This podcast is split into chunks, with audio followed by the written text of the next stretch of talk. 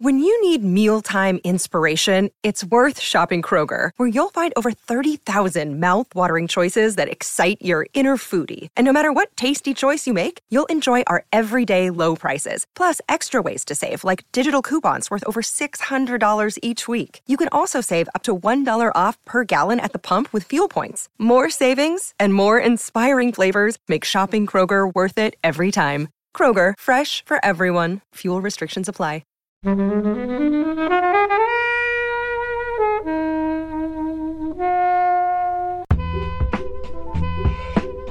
I think it's one of those films that really revolutionized my life in the last decade. I think recently, you know, because we came to the end of a decade and I reflected on all the films that I loved um, in the last ten years, and I think it won uh, number one. It's film of the decade for me. Yeah, I'm similar, like, because I, I really love it as much as you, Emily. When I came out, I was thinking, like, wow, this is really something. And then as the years have gone on, I've realized this is really divisive. And mm. every time I hear more views on it, I'm just like, wow, this really does either work or not work in a fundamental way that kind of breaks the experience for a lot of people. Hello film fans. Joining FlixWatcher in the studio today we have Amelie. Hello. Matt. Hello. And as always Kobe. Hey. And we're here to review La La Land. Thank you, as always, to the Mighty People for the mighty, mighty tunes. And thanks to Ben from Rockwood Audio for his awesome editing skills. Please do remember to write a review and rate us on Apple Podcasts and anywhere you can do where you listen to the podcast, because it really does help us. And you can join in the conversation with us on Twitter at FlixWatcherPod and on Instagram at FlixWatcher.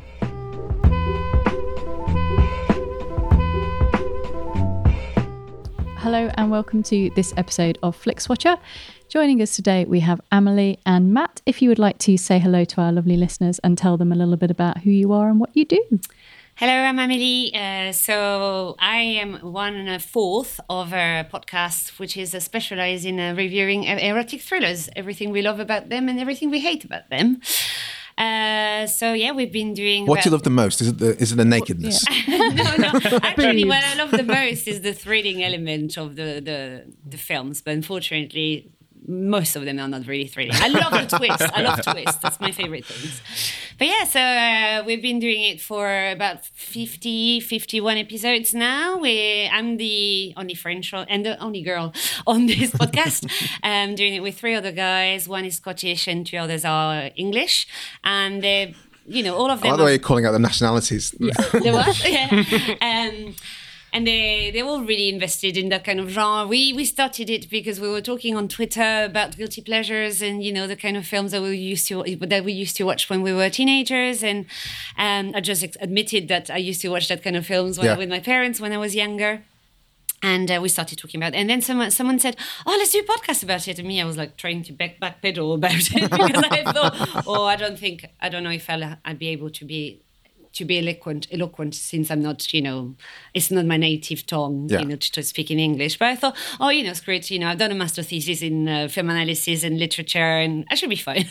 so, but I didn't realise that there were that many erotic thrillers around. You thought now, it was going to be like a short-run series. Yeah, honestly, yeah. I thought it would be like ten episodes. I, I didn't realise I was yeah, Basic Instinct, Fatal Attraction, you know. And then I was like, oh no, there are so many, so many of them, and many, many bad ones compared yeah. to good ones. So I remember. I didn't watch that many um, because, I don't know, because reasons. Uh, but there was one, was it The Specialist? Oh, yeah, with Sylvester Stallone in it. Stallone and oh, my goodness, Stone. yeah. Stone. Is that an erotic thriller? I would have thought it was more of an action film. Well, is it, well I thought I it was. I think it has, like, moments that, I mean, they're not going to be erotic between those. This is the thing. But it was sold as maybe kind of having, like... Because it had Sharon Stone in it, so therefore it's yeah, like, yeah, that already yeah. is like, okay, yeah. guys, no, it's erotic. It's, yeah. it's an, has she done a non-erotic film? She makes Sphere them erotic. With uh, Dustin Hoffman. Uh, it's a kind of a sci-fi thing when okay. they go underneath. Oh, well, um, yeah, sorry, yeah. Uh, Total Recall. Yeah. Yes. But yeah, whenever you hear in the nineties Sharon Stone, you're like, okay, there's going to be yeah. it's an erotic thriller. But it was just like even at like fifteen and whenever it came out, I just thought this is rubbish. um, but you haven't gonna... seen Basic Instinct or oh, yeah, of course. Oh, okay, yeah, okay, okay, okay. That's what obviously. Um, piqued my interest, ah, okay. so to speak. Who are you? Uh, my name is Matt. I co-host a Star Trek for Newbies podcast called Spotlight. Uh, we're very much, if you're not into Star Trek, come to us. There's plenty out there if you are into it, so give us some love. Uh, we've covered the movies, thirteen movies, and dabbled in the T V show, uh, the T V series, many of them. Yeah, I was going to say which one. There's like, yeah. it's like eight the singular different versions. T V show. Uh, yeah, there's. There, I found a book once that was from the mid. early to mid nineties that right. basically said, oh yeah, if you add up all the Trek content, it equals this amount. And this was before Voyager, before all sorts. And it was insane. It was it was too much. Because uh, the T V shows, so you got the original. Original. Uh, Next Generation. Animated series. Deep Space Nine. Yeah. Uh-huh. Um, Voyager. Uh-huh.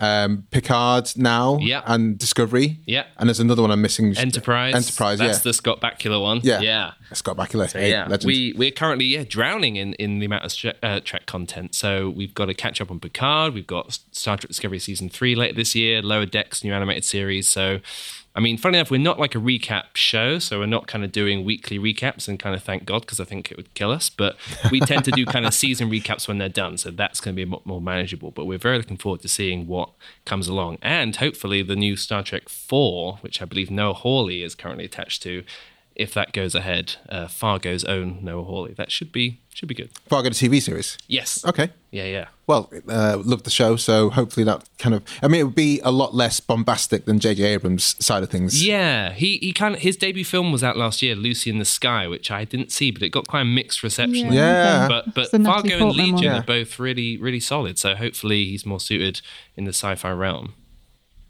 Okay, so we are here talking about La La Land.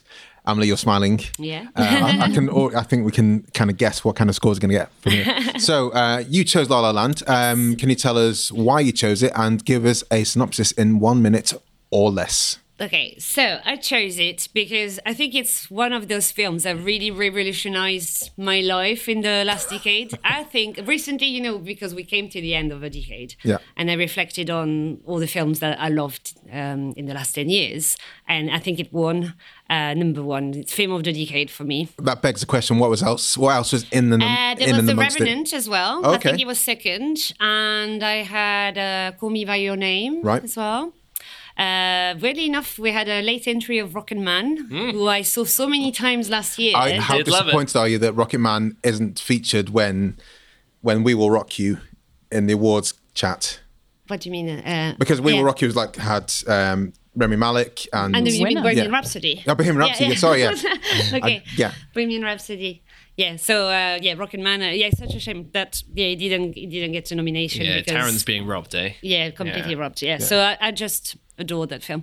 But yeah, so La La Land for mm-hmm. me. Um, I saw it at L F F. Okay. Um, and I was very lucky because I, I I didn't get a ticket in the first uh, round of you know sales.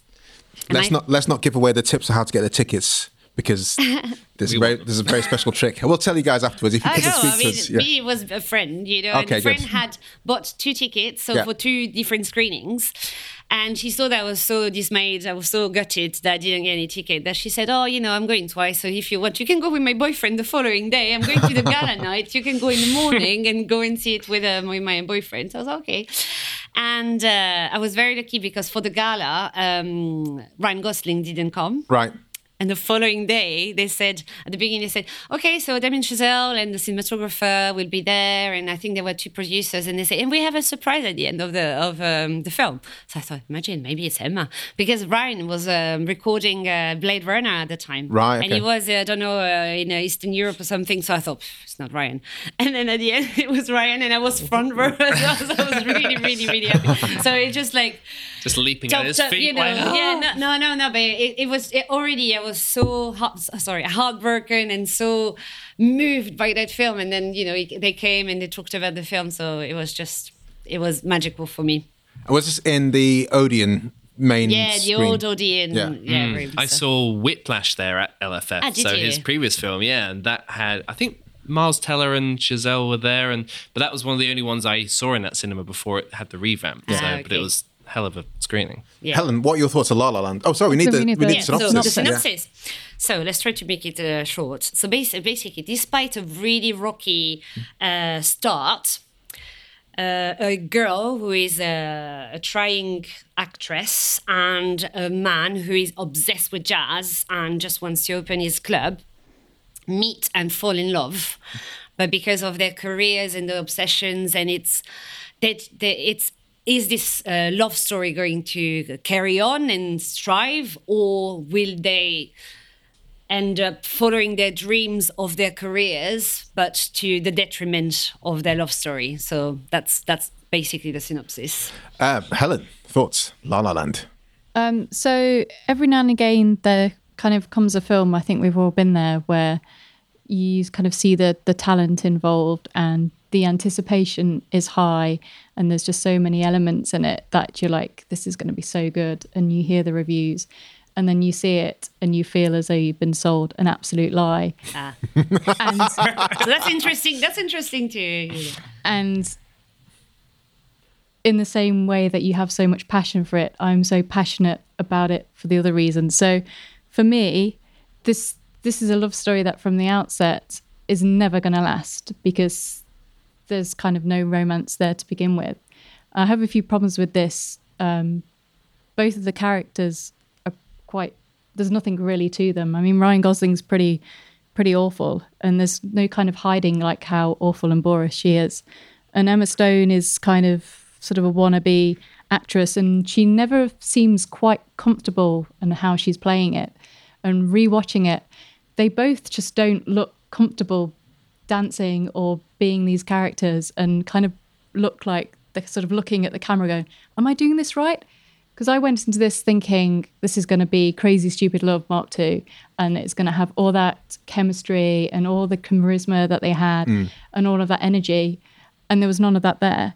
But I think what's even worse for me about this is it's a musical, but there's no songs, and the music in it is really average, and it kind of forgets that it's a musical halfway through, because you kind of have like two, three songs at the start, and then they get together, and then there's no real song again. There's sort of the, the, the he joins like this really awful funk jazz band uh, with John Legend, and that's kind of where there's some music there. But then it sort of stops, and you don't really kind of pick up the sort of musical element until mm. sort of the end. So, um, well, I've, I've got an explanation should, for that. I, so. should, should, I should say that also, I absolutely loved Whiplash. Yeah. Like, love it to bits. I thought it was visceral. I thought it was aggressive. I thought it was clever. We've I recorded thought, Whiplash on here, so you can listen yeah, to that episode. Um, about how much anticipation I had based on this. Mm-hmm. To, I came out of the cinema and I was so angry. Ah, yeah. And I had not returned back to it. When it came on Netflix, I went, not going to get involved in uh, you again. I'm so again. sorry for having picked it. Had uh, Ryan Gosling turned up at the end of your screening, would that have augmented it for you? I would have gone, what? What was that, Ryan? What was that? You your, sold me a lie. What are your thoughts, Matt?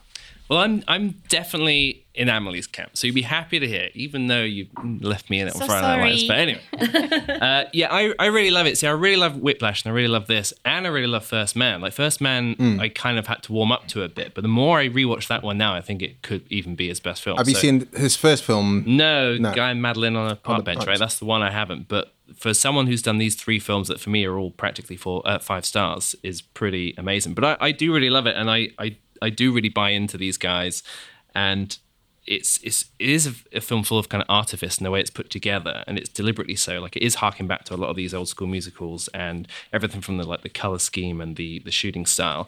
Um, but I think it's a film that pays homage to musicals without actually being one. Like, it, it is a musical, but it kind of the way it plays with it, it isn't. So it starts off with the biggest musical number, and I don't think that's. You know, uh, like I think I think that's very deliberate. Mm. And then as it goes through, like reality. Important kind of there as well. It's not you don't have Emma Stone or Ryan Gosling singing in that. Yeah, yeah, yeah. And then it goes straight into uh, Someone in the Crowd, which is another big kind of big number. And yeah. then as it goes on, like as reality creeps in for these guys, the fantasticalness kind of shrinks down. So you've got when they're kind of dating and stuff, it's still a bit magical, and then. You know, their their their bit on the on the mountainside on the hilltop is kind of more just oh, as if two people were doing some improv-y dance. I still think that's quite a magical. Yeah, yeah, yeah. That's, that's yeah. kind of like the transition point, and then by the time they're just singing "City of Stars" to each other, just kind of laughing over their lines. It's kind of the point. It's like you're out of the musical world at this point. And then it just goes through their lives, and it isn't until the ending is allowed to reveal a kind of fairy tale approach of what could have happened. Mm. The musical element comes back, and I yeah. think that's very deliberate as well. But, you know, I, I can understand that, like, it is there is a good chunk of this film without kind of those numbers, or, or and it kind of has to ride on the more uh, traditional score from Justin Hurwitz yeah. uh, instead. But but these guys, I find them, I find them really charming. I mean, Gosling can wear the hell out of any shirt. Like, I want his whole wardrobe. And and Stone, I think, she definitely knows how to weaponize her kind of big expressions. And it, it can appear, it can seem at times as quite a broad uh, performance, but I think she really nails narrows in when it needs to be. And for me, it really works. So what for you guys was your kind of favourite songs? Helen, if you have one. Or then, well, then none. The only one that I can even vaguely remember is the City of Stars one. Not not Another Day of Sun. It's another day of sun. Mm. Well, no. no. Well, I was going to say, so it's great that you thought about that. I was going to say the uh, that's definitely an explanation why it kind of forgets it's a musical. Because for me, as you said, life gets in the way. So at first, you know, it's all like charming and magical, and they meet a cute meet, uh, or do you say meet, meet cutes, cute, like yeah. three times, and um, yeah, so it's all like sunny, and it's the colors are so bright as well. So you've got the songs, you've got the colors are bright, and then suddenly they start dating, and then life gets in the way, and they start drifting apart because he joins that band, and I don't know if you noticed, but even the filters become a bit gr- greenish and kind of muted. She starts wearing uh, clothes that are just navy and mm-hmm. white. She doesn't have those really colorful dresses anymore. And they start singing. Uh, they stop singing. They stop, uh, you know, he get, gets into that jazz band mm-hmm. and he has to change the kind of type of genre. He, he was very tra- traditionalist originally, and now he has to do some kind of fusion jazz.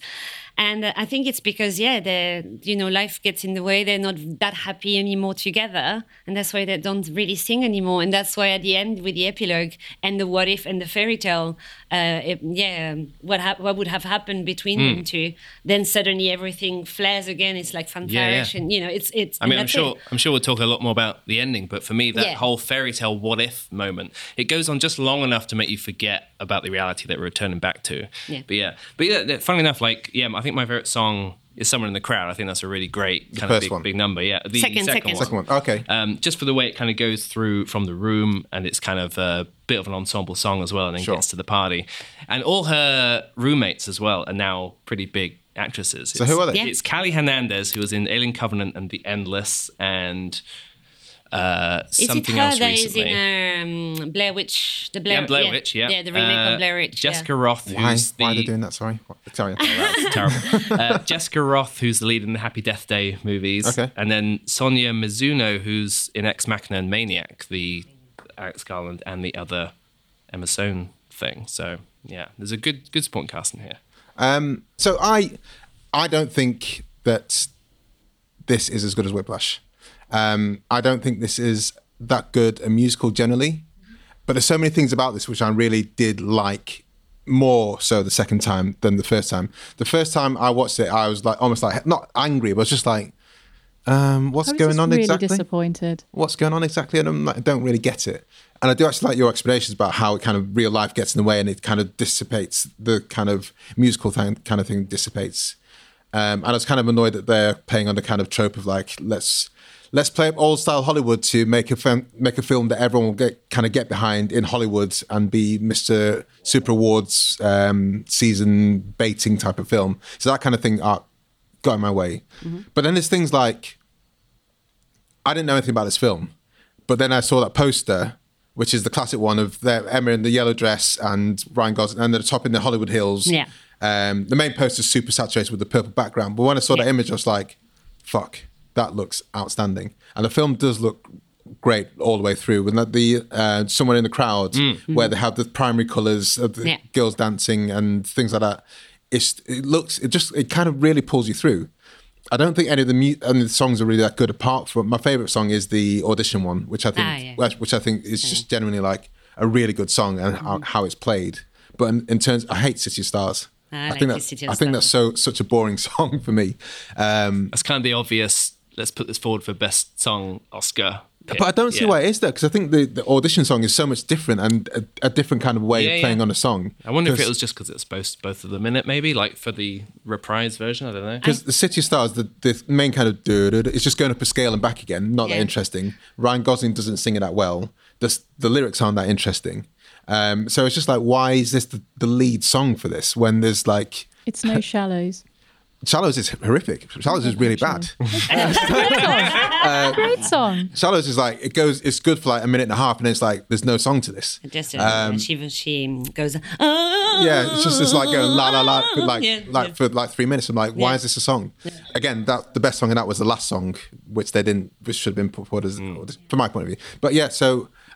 That I don't know, this is me like picking the song which they should have put forward for Oxford, but that, that audition song, I love the story and I love the way it kind of it plays. You see her doing the audition, the lights going down, the spotlight coming on her, it kind of floating around her, and talk, starting from talking into mm. into a song, which is something you just don't see that much. Yeah, and exactly. I that's why that's why it kind of took me more. Yeah. But I, for me, like Whiplash is better.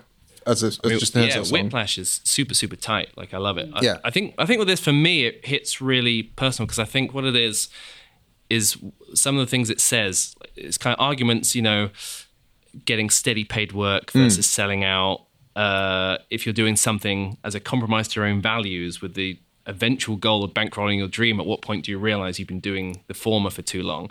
And the I think it really expresses the fear of not knowing. If you're able to see that you're not good enough or yeah. not, which yeah. is a really weird way of saying that, but like that's something Emma Stone's character wrestles or, with, and when she goes back home, or know. Not being able to see that you are good enough, but you just have to wait for your yeah. wait for it wrong. And I think it's I think it's quite clever that a film packages itself as this kind of Oscar contender and this feel-good musical, and what it really is is kind of these people trying to work out what it is they can sacrifice. And for someone who's trying to make it in something creative here, like I, I feel a lot like you know not getting. Too personal, but I feel like I'm constantly worrying, like, you know, have I sacrificed or have I mislaid, you know, health, finance, relationships, all sort of things in pursuit of something, whether it's and whether it's going to be worth it. And I think this kind of shows two sides of that from her and from him. And I think it's great that I think an easy ending for this film would be that they end up together. I think an e- I think a Uh, an easier ending would be that they end up together and get what they want. Maybe not easy ending, more of a cop-out ending. But the, I think it's harder for it to be to actually have a mainstream film that shows that they don't end up together. They kind of get what they want, but it's and they and the moment at the end when they recognise that they've helped each other get there, I think, is so powerful. And it's that thing of, you know, this is what it is. A very much the meaning of bit bit bit bittersweet ending where they've got what they want, but at what cost? I think you say the cop-out ending would have been. would have been that, but I think they did do the cop-out ending where they showed what happened and then, hey guys, this is what you could have won kind of thing. And I just think I think that's... You don't like it? No, the, not at all. The, the ending was the only bit that I did think was actually quite good. But then the reason it didn't work for me is because I didn't believe in any future for the relationship mm. to begin with, because they're both ultimately too... kind of focused or selfish about the things that they wanted. So for me, watching it, there was just there was nothing to begin with for me to kind of invest in. And then when obviously the cracks did start to show, it was like, well, this was obviously going to happen.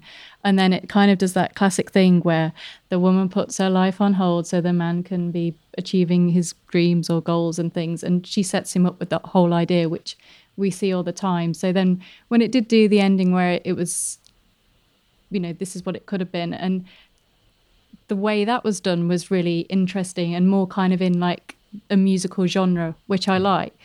Kind of annoyed me more that what they'd done there, if they kind of had stretched out everything I got from that for the whole film, mm. then I would have enjoyed it more. And I, I do get the whole thing with the, the colours and how it starts off being kind of fancy and, and mm. magical with yeah. it being the musicals. But I just didn't buy them both. I, don't, I, I agree with you in that I didn't... The fact they...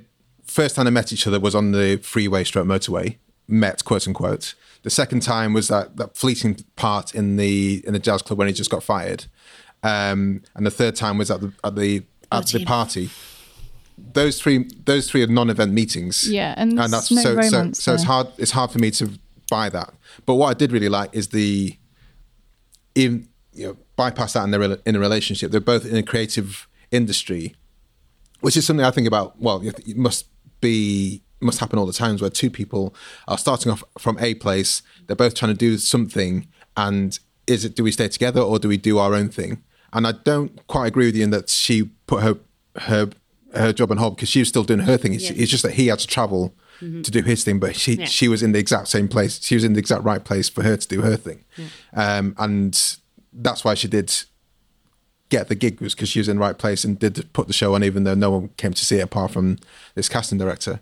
But I did like that struggle of like, and it must happen with, with bands on stage. Yeah, bands yeah. go touring and they leave the, the other one behind, or um, even with like Brad Pitt and uh, Angelina Jolie, they were both doing mm. different films, and that's that's why people couples separate. It's, it's a, it's a mm. tough situation. I didn't buy them as a couple, maybe because of Crazy Stupid Love, where I'm like, well, these guys are these guys are great together. This is the best film for them. Do you think the scene in the, the cinema where they meet up, that's like the best non-sex sex scene in ages? Which I find like when, when they meet up hands. in the cinema, yeah, that that oh, one gets there, yeah. I love it. Now, but for for me, I buy everything there is in that film because maybe because I relate to it a lot. So basically, I was in love with someone that was much more focused on his career. And he always told me, the thing is, I want to move to L A. And he wanted to be, be a film producer. So I was like, we can't really settle down together because mm. I want to be in L A. So I have that. And that happened after La La Land as well.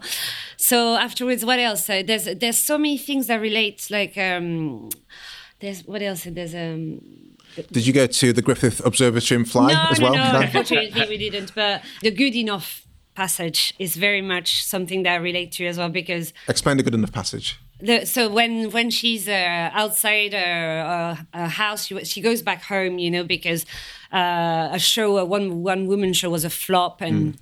She she's so devastated that she tried and tried. And see, you you say that you don't think that she plays really well. For me, I think she's excellent in every single audition that she has, because she gets interrupted all the time. And for example, the first one, when she's on the phone and she's trying to go into that really emotional piece, yeah. and they just say, oh, can I have a sandwich or something? Like, I, I, I find everything hilarious in that film. I like all the lines. I like all the, the conversations as well when they meet, you know, and they... Do you, see, you think that there's no chemistry between them? Whereas I think there's a lot of chemistry. And also, I've got some friends who hated each other at first, and now they're together, they've got a baby. Mm. So for me, I've seen that no, as well with that people happen, yeah, that don't particularly like each other. But the, the Good Enough bit, it's she goes home and he comes back to get her because the one, one woman show, a casting director was there and actually noticed her. So they want to see her. And he goes there, he, does, he doesn't have a way to contact her. So he actually drives all the way to Nevada to find her. And uh, she's, he says, you got an audition tomorrow and you have to come, you know. And she said, no, I just, I can't do it. I can't, I can't take it anymore. I can't, I can't be rejected again like this. And maybe I'm not good enough. Maybe I'm not, you know. And for me, it happens to me in dating. So for example, I've been on so many dates, so many dates and it never works and it never works. And you're like, maybe I'm not good enough. Maybe, you know, and you want to quit. And that's something that really relates to me as well. So I've got... Everything in the film really touched me. And uh, also you said that, you know, the, you don't find the songs really um, rememberable. That I really actually like that they don't have perfect voices and that they're not perfect dancers, mm. because I find it much more relatable. Mm. Uh, when I see, you know, like really big numbers, the Hollywood numbers, and actually, oh, it's too perfect. I don't like when I go and see a musical, you know, on uh, Shaftesbury Avenue and, and they have like crystal clear voices that could break glasses. Of, well, this no. film's, oh, really? this film's, no. not, this film's no. not one of those, but yeah, exactly. It's kind of marketed as if it is, or people, yeah. a lot of people went to it thinking so it was. So maybe they were disappointed yeah. like for the, that. You know, he's not Fred Astaire, like no. obviously, and it's like, I think it is very tongue-in-cheek. And, you know, the, the duet dance they have on the hillside, I think yeah. they play into the fact that they're just cocking about, you know, yeah. and it's like, but it's still choreographed just enough that it can yeah. be that, essentially that. That dance, I, I really do love that dance and yeah. the whole setup in into the tap bit where they're not tapping that well, but they're kind of tapping enough and they're doing that kind of little skip steps and like... Um, and it's not like, it's not like Singing in the Rain where you're just like, oh, fucking hell. yeah, yeah, exactly. Well, first, I've only seen Singing in the Rain once, and I just I was just kind of blown, literally blown mm. away by what people did like way back when. And I'm thinking, well, they're yeah. they're the best. Uh, That's uh, a particular type of showbiz yeah. entertainment. Yeah. Those those things, yeah. Um, so uh, I, I, I do get the music. I do get that they're not supposed to be perfect um, song song-wise, but I just think Ryan Gosling's voice didn't. The singing. I mean, you know, the the singing is kind of what it is. Yeah, yeah. it is. It is what it is, and. The parts parts in it when she is doing the audition, she's amazing. But outside of that, she's just not the kind of Emma Stone that I've seen elsewhere, because I think she's great and I will watch her in pretty much anything. Mm-hmm. But there's just something about this performance that... irked you. Yeah, it just, it didn't have the magic. Yeah.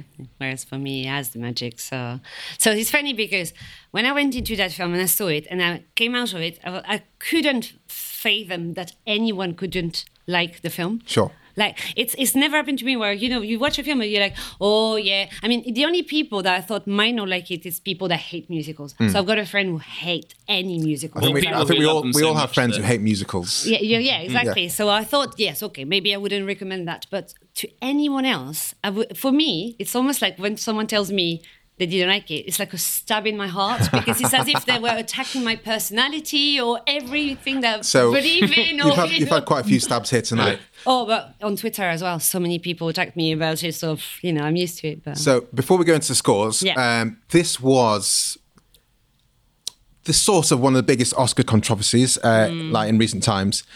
Do you think it should have won the Best Picture of that year? For me, yes. Especially that uh, I saw Moonlight afterwards. Yeah. And as I thought, you'd better be good to win the, the bloody Oscar because, you know, and I was very disappointed by Really? Moonlight, yeah. Oh, I Not love so. Moonlight. I think Moonlight's an incredibly deserving winner, and I'm glad it did. Like, I think this doesn't really need, like, to have Oscar winner stamped on it as well. Sure. I think it. I think because it is so secretly subversive from what it's trying to do. I think. I think they really have smuggled in quite a strange film into the Oscar race, and it's it's because of the you know the stars and the talent behind it.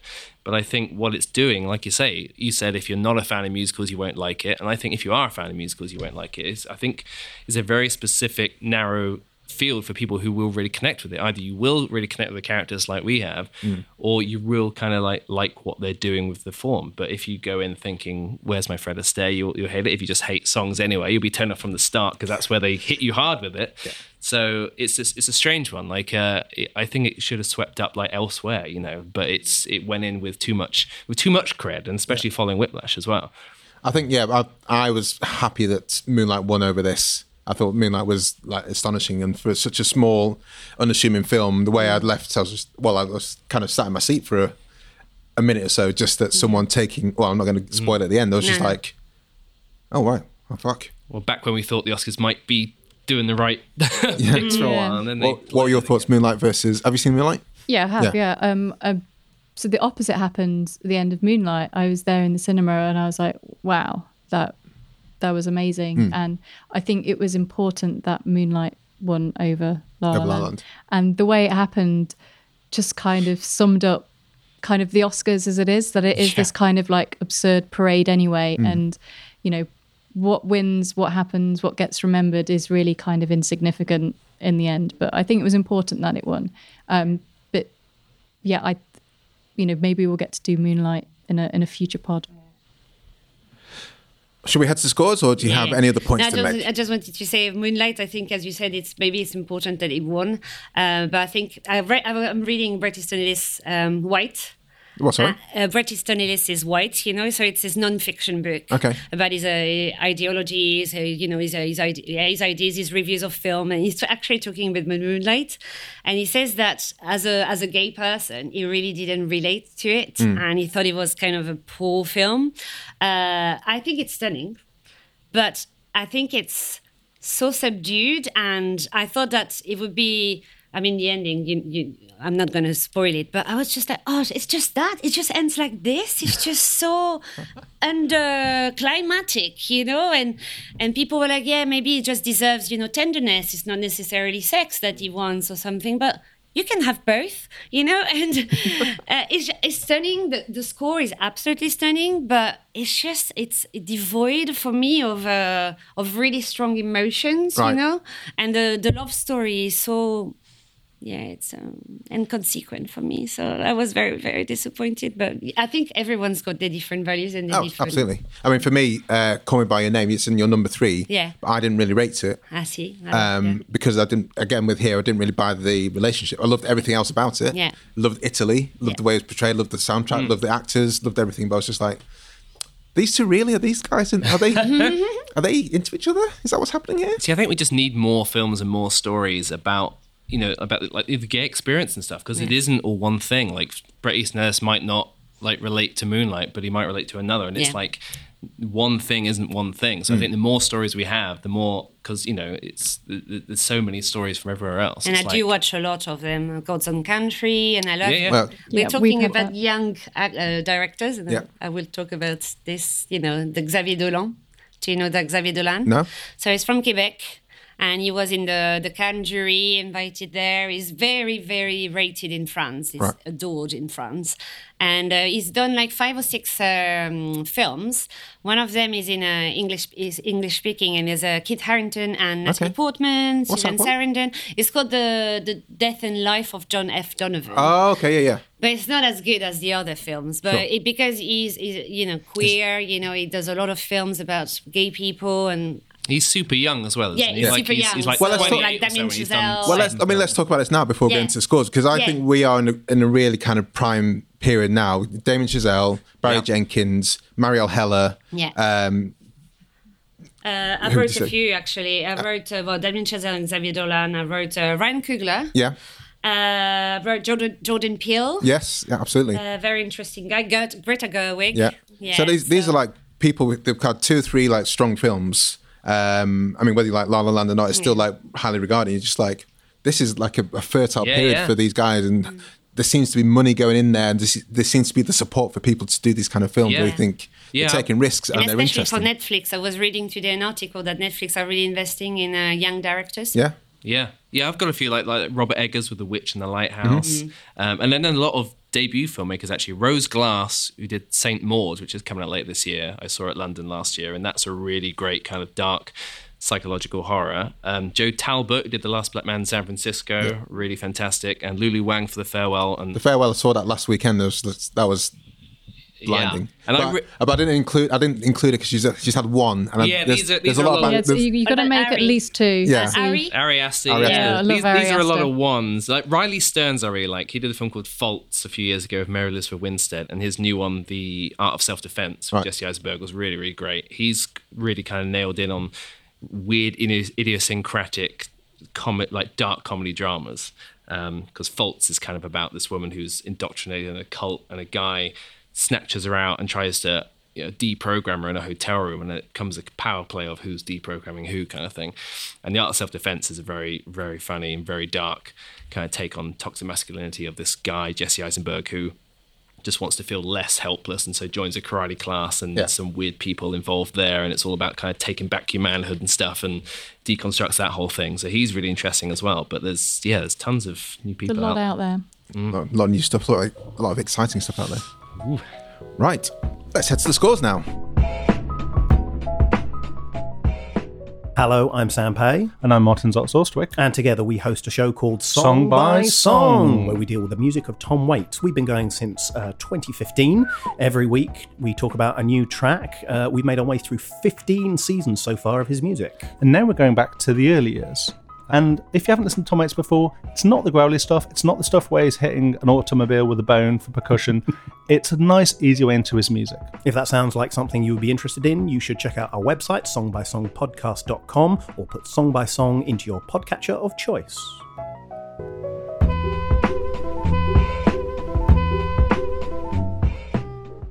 And um, as we always do, we start off with the recommendability. You uh, scores are all out of five, and you may have decimal places if you wish. And we'll start with you, Amelie, because you chose it. Okay, so recommendability.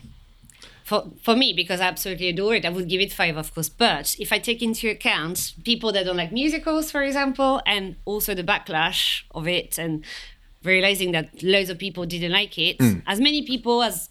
Maybe a bit more people liked it that disliked it, but there are some people that really disliked it. Yeah. So I would say four. Um, do you, are there any comments in the backlash that you kind of can take on board, that you can accept in their, in their... Um, well, the thing is, I will always kind of flip it, you know, saying, for example, I understand that people were di- disappointed about uh, the, the, num- the dan- dancing numbers or the singing numbers not being exceptional, yeah. and I understand that. Um, so you don't like Ryan, right, as a person, uh, like as, as a character. I mean, you don't like it. Whereas me, I, I don't mind it at all. There's the people who say, oh, yeah, you know, he's... Um, He's like the guy when you go on a date and he tries to mansplain you. And me, I was like, that would be the same if I, if I, if I, if I was a man. Like, if I'm passionate about something, I'd be like, rock jazz, yes, yeah. right, rocks, rock music, I'm going to tell you about it. That would be the same, you know. So for me, it's not a problem. And also, uh, I've got a friend as well. She, she brought up the fact that she didn't like that Emma Stone forgot about her friends uh, halfway through the film. So at first, she's, she's I'd forgotten out. about them.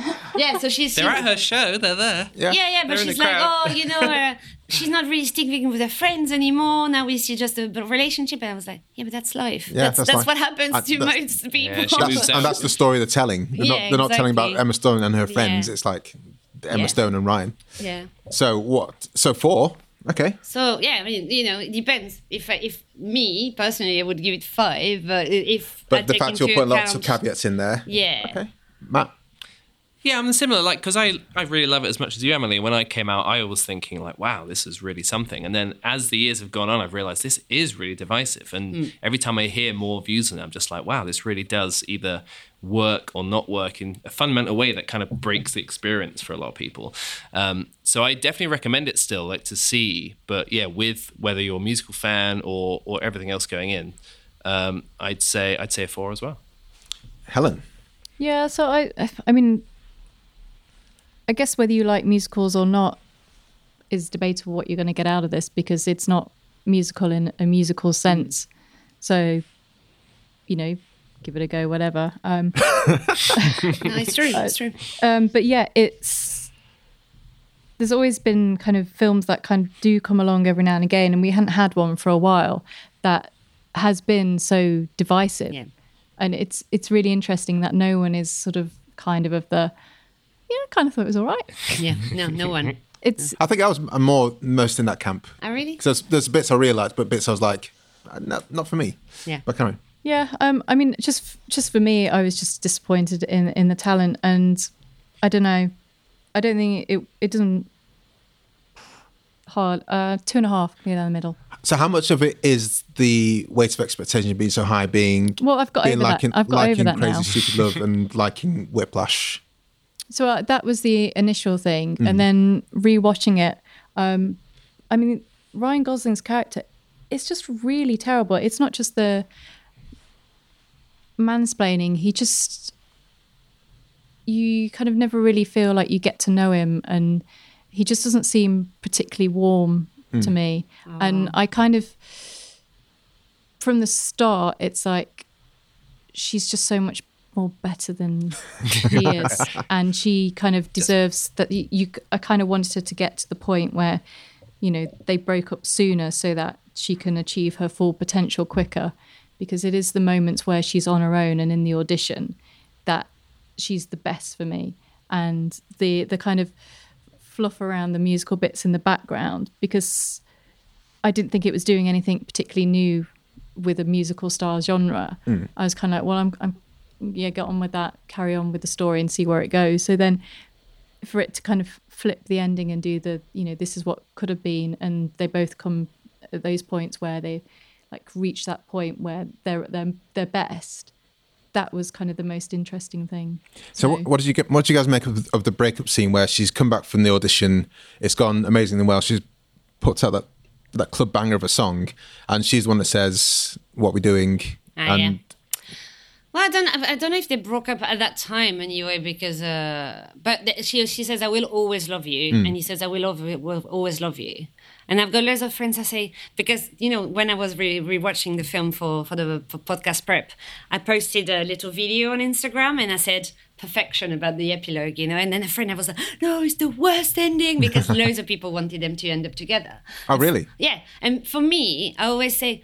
But I think if they had ended up together, it would just have been like a normal rom-com. And the fact that there's this epilogue, it kind of elevates it to a masterpiece, because there's, this, there's the whole what-if epilogue mm. going through. And and the fact that, mm. you know, at the end, they look at each other. And as you said, they kind of say, thank you for having... Mm. It's You know, the nod, for me, mm. it's like... I think it's quite clear that they're not yeah.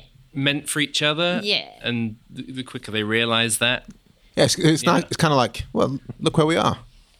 And thank you for coming to visit me. Mm. Yeah, but I do I do think that they still love each other, and that they, they still have that kind of, oh, what if we had stayed together? But I think both of them have achieved what they wanted, and they're really happy with their lives anyway. But it's so. Why the here's what you could have won fantasy ending is a fantasy, because like yeah.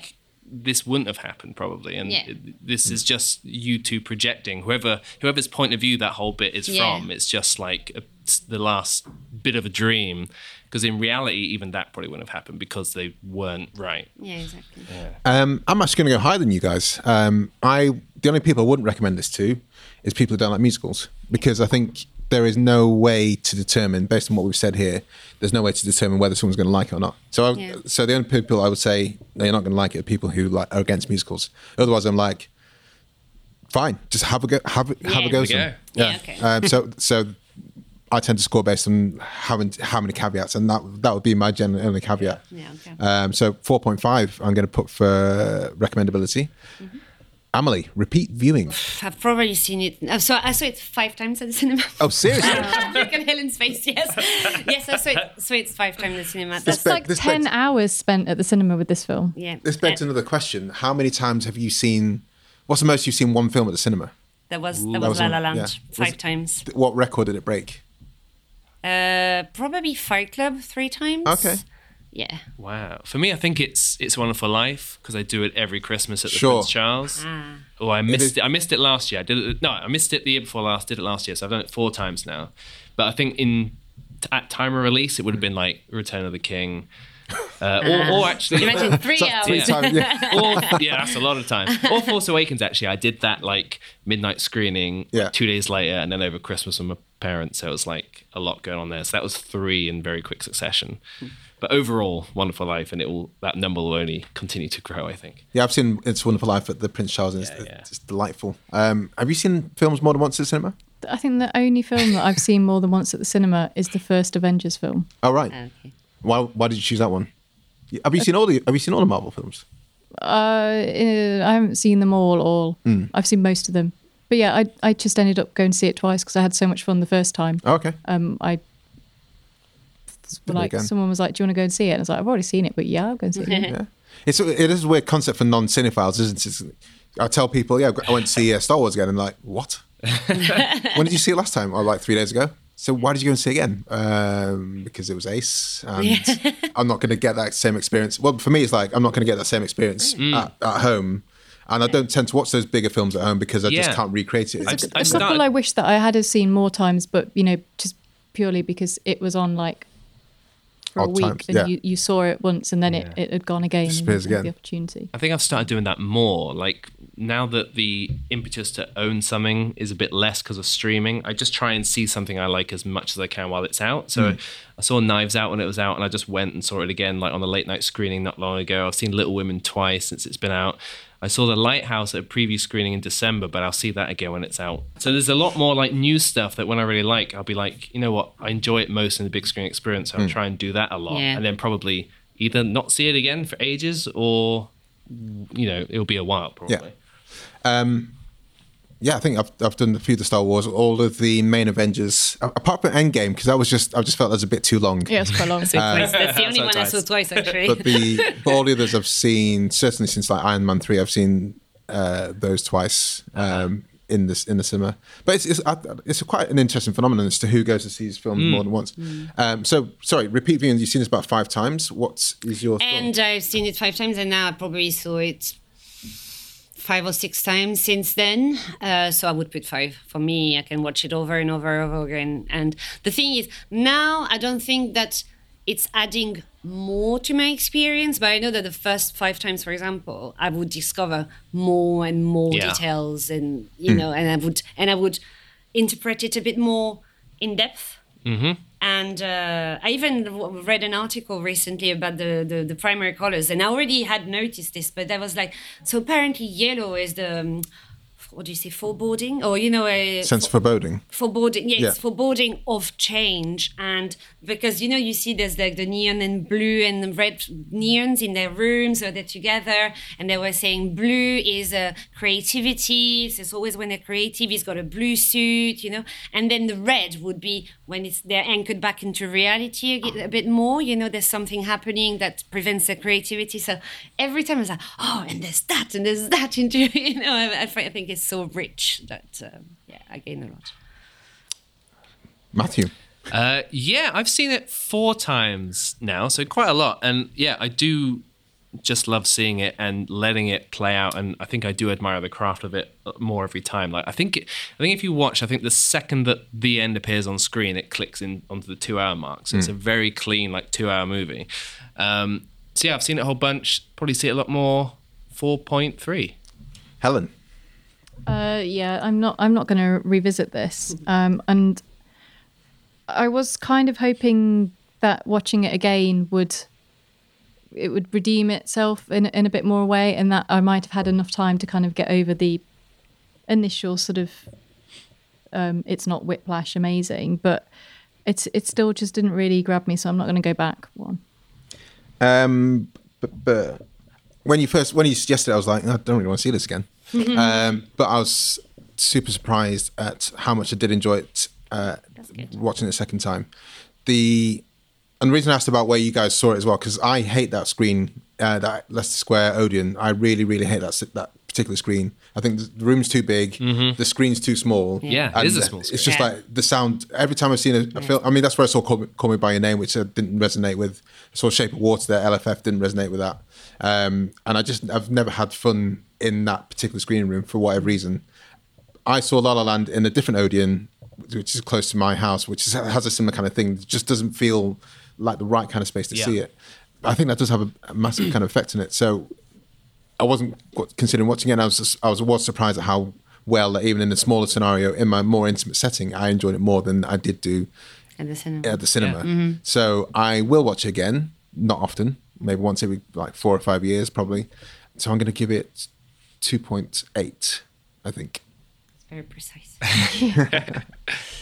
Small screen score. Amelie? Uh, I gave it a four because uh, I think that it's a film that needs to be seen at the cinema. I mean, it, it, it completely transfers well onto mm. a smaller screen, but I think that it's it's such an experience in terms of colors, in terms of... And plus it's in CinemaScope, you know, and it mm. says it at the beginning. Yeah. And uh, you, you're going to laugh because the first time I saw the, the first scene, though, you know, the big ensemble thing. Yeah. I was like, oh, my God, I hope it's not going to be like that the whole film because I'm not going to like this because it was too much for me.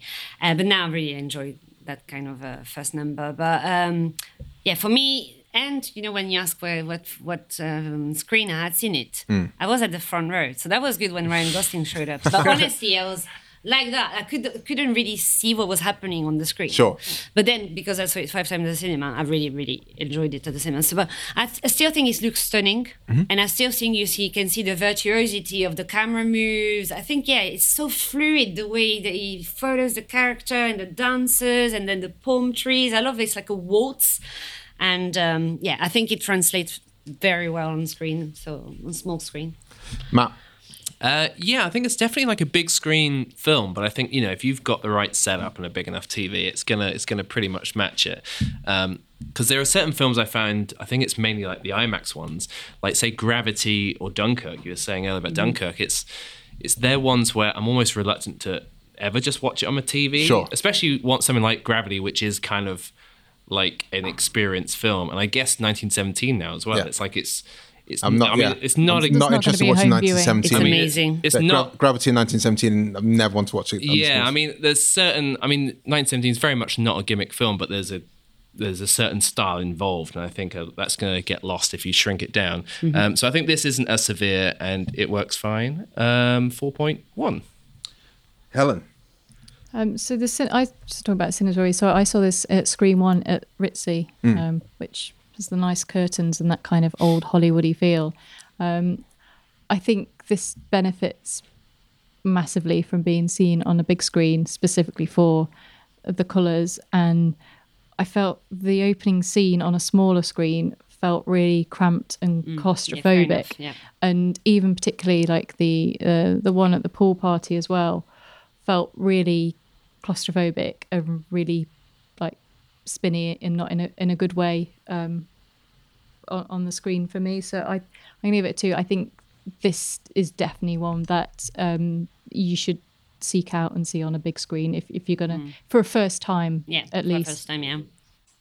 Yeah, I'm going to say, uh, I'm going to give it a high score because I did enjoy it more on the small screen as discussed, but I think I still, for for a film that's not special effects laden, mm. um, you know, I was like, I was super excited to see them doing a tap dance scene in Hollywood Hills with with the, in the, in the magic hour time. Yeah. And it almost kind of annoys me when you see the the posters where they've made the background like super purple so the yellow yeah. really pops out, because it, I don't think it needs that, because when they're doing it live, it's just, it just looks like like spectacular. Mm-hmm. Um, but that, yeah, I say kind of, that kind of fades more and more as you go through the film. There's less and less of that kind of exactly, yeah. uh, pop to it. So I think it does work on a small screen, uh, but I, I kind of agree with you guys that I think ideally if you can see it only once or the first time seeing a cinema, not the screen that I saw it uh, the first time.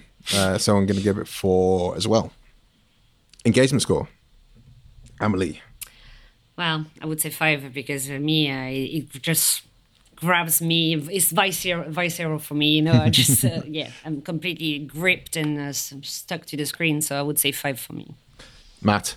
Uh, yeah, I'm going to go pretty high, four point nine. Like it, it gets me every time, and it's yeah, it, it speaks a lot to me actually, and yeah, it's it's got me basically. It's either I think it varies either it's got you or it's not, and it has. So, Helen, it's not got you. It's not got me. No, it doesn't get her. No. I think for its runtime, it there's a bit in it where it just really, really dragged for me. Um, yeah, I was going to give it a three. Oh, okay, so more than I yeah, thought. Yeah. But, I mean, I stuck with it again. Mm-hmm. The um, engagement score. Hmm. I don't know. I, I, I, you know, whilst watching it, I was enjoying it, but I think you can kind of check out for me. I think you can kind of, you don't, I don't feel you need to be in it. One thing I would, we'd talk about is soundtracks. So like, I do love a musical, and if I like a musical, I'll go and download the soundtrack on Spotify, and it'll be like the, the thing I listen to for the next few weeks, like genuinely. Yeah. Um, When I, you know, when Spotify does your your tracks of the year, last year was, and the year before was Hamilton, like oh, yeah, twice okay. in a row, just like Hamilton, um, followed by other musicals I'd seen both on T V on on the thing. But this was just like, I'd skip forward to the audition song, and yeah. then that would, that would be the song that I really wanted to kind of dive into. So yeah. I think with that as well, I, I feel I can kind of wax and wane with this. So I'm going for two point three, and that gives us an overall score of three point five eight seven five zero. You still did quite well. Yeah. Still well, yeah. yeah. Yeah, whereas the score, me, I, I listen to it all the time. And it's been what? It was out twenty sixteen, so seventeen? Yeah. Mm-hmm. And uh, it's it. probably still in my most listened to tracks. So, did Spotify you know. call it for you at all? Did, if if it you, calls me, what did, do you mean? Did Spotify pull it on your most uh, played songs? Yeah, yeah, I think so. It did it. I think so, yeah. Okay, guys, so let's head to Twitter. And this... it's probably one of the biggest responses, at least interaction. I think Amelie, you've been you've been pumping people up. No, not at all. Honestly, no, you've been, re- you've been because I retweeted it. Yeah, you've been re- you've been responding to people. Uh, ah. Let's just say people feel very passionate about this film. Yeah. Um, so yeah, we we always do this. So um, for each episode, we'll um, put a shout out on Twitter. So in this case, we're reviewing La La Land with the only Cleo Luna and Matt Brothers two. Have you seen it? Tell us your thoughts for an on-air shout-out. And there'll be a little GIF as well, so they'll be easy to find. So, um, um, Amelie, if you'd like to read the first one out for us. Of course. So, Liam, who is the co-host of uh, the Spotlight um, podcast with Matt, replied, beautifully crafted musical that both uh, homages and passages uh, the genre will, while bringing an added emotional rawness. Vibrant visuals plus a joyous score make this stunningly entertaining, but in the end, this aspiringly honest tale of struggling artist broke my heart. Five stars. Five stars, yeah. yeah. Um, we're not going to go into the comments, guys, but we are. There's quite a few uh, comments and re-comments back from mainly Alan Lee, stoking the fire each time. um, no, no, I just reply to people most of the time. Well, that's what I mean. Um, yeah. So there are there are a lot of comments back with each of these um, tweets. So, guys, thanks a lot for. for this one. Uh, Matt, do you want to take a second one? Uh, it's from Lee Thomas, at Lee Thomas five. He says, love it. It got a lot of backlash from its own hype. The songs and choreography are terrific and it's stunningly shot. four point five stars. Okay. Helen. This one's for Screen and Country, a B F I podcast. Five stars. I will accept no less. Well, a little, a little uh, comment from Amelie. Uh, me neither. So next one is... Eleanor. Yep, Amelie. So she's uh, Liam's girlfriend, right? Fiancée. Yes, uh, yes, and yeah. co-host of the Bygones podcast. That's it. So she said, to me, it's a love letter to a bygone, bygone age of Hollywood that also examines a pretty big life question. What should, could, what should you compromise to follow a dream? Gorgeous colors, magical moments with an ending that was so emotionally devastating. I was absolutely in bits when the credits rolled. Uh, she didn't give the stars, did she? No, she didn't give it stars, no, but I would give it. Uh, yeah, and she said, I still listen to the podcast, uh, to the podcast, to the music, music on a semi-regular basis. I'd imagine that'd be quite high. Um, Matt.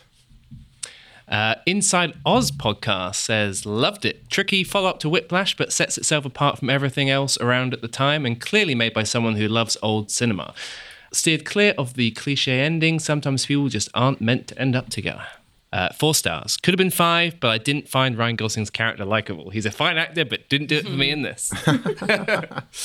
um, Helen. Oh, this is a good one for me. So this is uh, from Movie Reviews in twenty Q's podcast. Overrated. Production values are great, but lack substance and tried to make up for that by dwelling and on old Hollywood nostalgia. Gosling is good, but Emma Stone's character is insanely unlikable. Oof. Two stars. It's interesting who, if you... pick one as your favourite, who you yeah. side on. Mm. Um, because Gosling, I'd say, is the one that's the least likeable in terms of mansplaining and like... Yeah, that's what people say normally. Yeah, I think they're liking J K Simmons for firing him at Christmas. um, Amelie.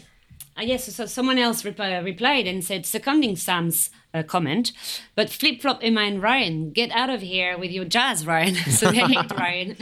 And they say, what's your rating? And uh, he says two point five as well. He says... Uh, I'll save one point five for true garbage like Joker. Well, I mean, the Oscars would beg Shots to differ. um, Matt? Uh, the contrarians say, not sure what's worse, that I find the relationship bland and superficial, or that I find the songs and choreography unmemorable, save one. Fantastic ending, though, and really the only reason I think it may be worth watching. Three out of five. And then this follows a, th- a thread about um, Tom Everett Scott, the, who plays... Emma Stone's character's uh, partner, husband, husband yeah, in yeah. the in the flashback sequence, or in that well in True Life, uh, but you didn't know you didn't know about this guy, did you? So no, I, I knew about I know Tom Everett Scott because I've seen That Thing You Do, I've seen yeah. An American Werewolf in Paris, mm-hmm. you know, I had seen loads of films, but I couldn't remember That Thing You Do, and I couldn't remember the aspect of him being obsessed with jazz. Sure. So it was apparently quite funny that he was cast, you know, as a Emma Stone's husband. Helen. Uh, so this one is from Stephen. It's the greatest musical of all time with two incredible lead performances, and of its Oscar wins, it deserved leading actress, director and cinematography the most, and they give it five stars. I don't think it's the greatest musical of all time. I don't think it's even close. And that's at Stephen Morrish, because there's lots of people called Stephen uh, in the world to think about. But um, Amelie? Um, so this is Elle Latoya, who is at Franglais twenty-seven. She said, absolutely loved it as an, another brilliant film by Damien Chazelle. It is a bittersweet technicolor homage to French musicals, as well as being a love letter to Hollywood, steeped in nostal- like, sorry, nostalgia, and encourages its audiences to dream. It provides a magical journey into the lives of a couple of dreamers with the technical brilliance and levels of obsession on display as typical hallmarks of a Chazelle film with a captivating score. Well, that's Justin Hurwitz. Um, all his scores are on point. Yeah. Yeah. Um, and how many stars? And she says, uh, oh, yes, it's four point five stars. Nice. Thank you so much, guys, for your comments there. And there is there is lots, of, lots more comments which we didn't read out there because it's quite a long thread. Yeah. Uh, so do find us. Just type in FlixWatcher, La La Land, and you'll see all the comments related to that. So, guys, can you sign off by telling us where we can find you online? And say sayonara, goodbye, adios, muchachos to people who's listening, yeah. So uh, you can find me at The Only Cleo Luna, and also on the podcast uh, Fatal Attractions. Uh, so you can find us at, at Fatal Attract Pod. Mm-hmm. Uh, you can find me on Twitter at Matt Brothers two and Spotlight at Spotlight Pod on Twitter, Instagram, and we're on Facebook as well.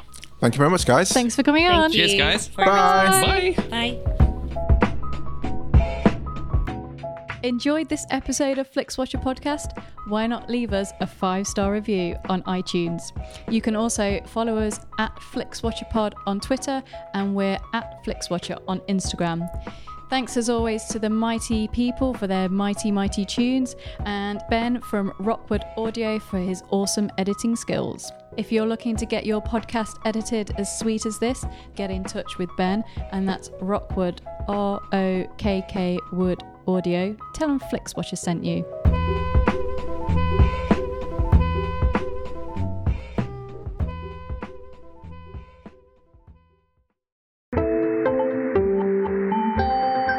You just heard a Stripped Media production.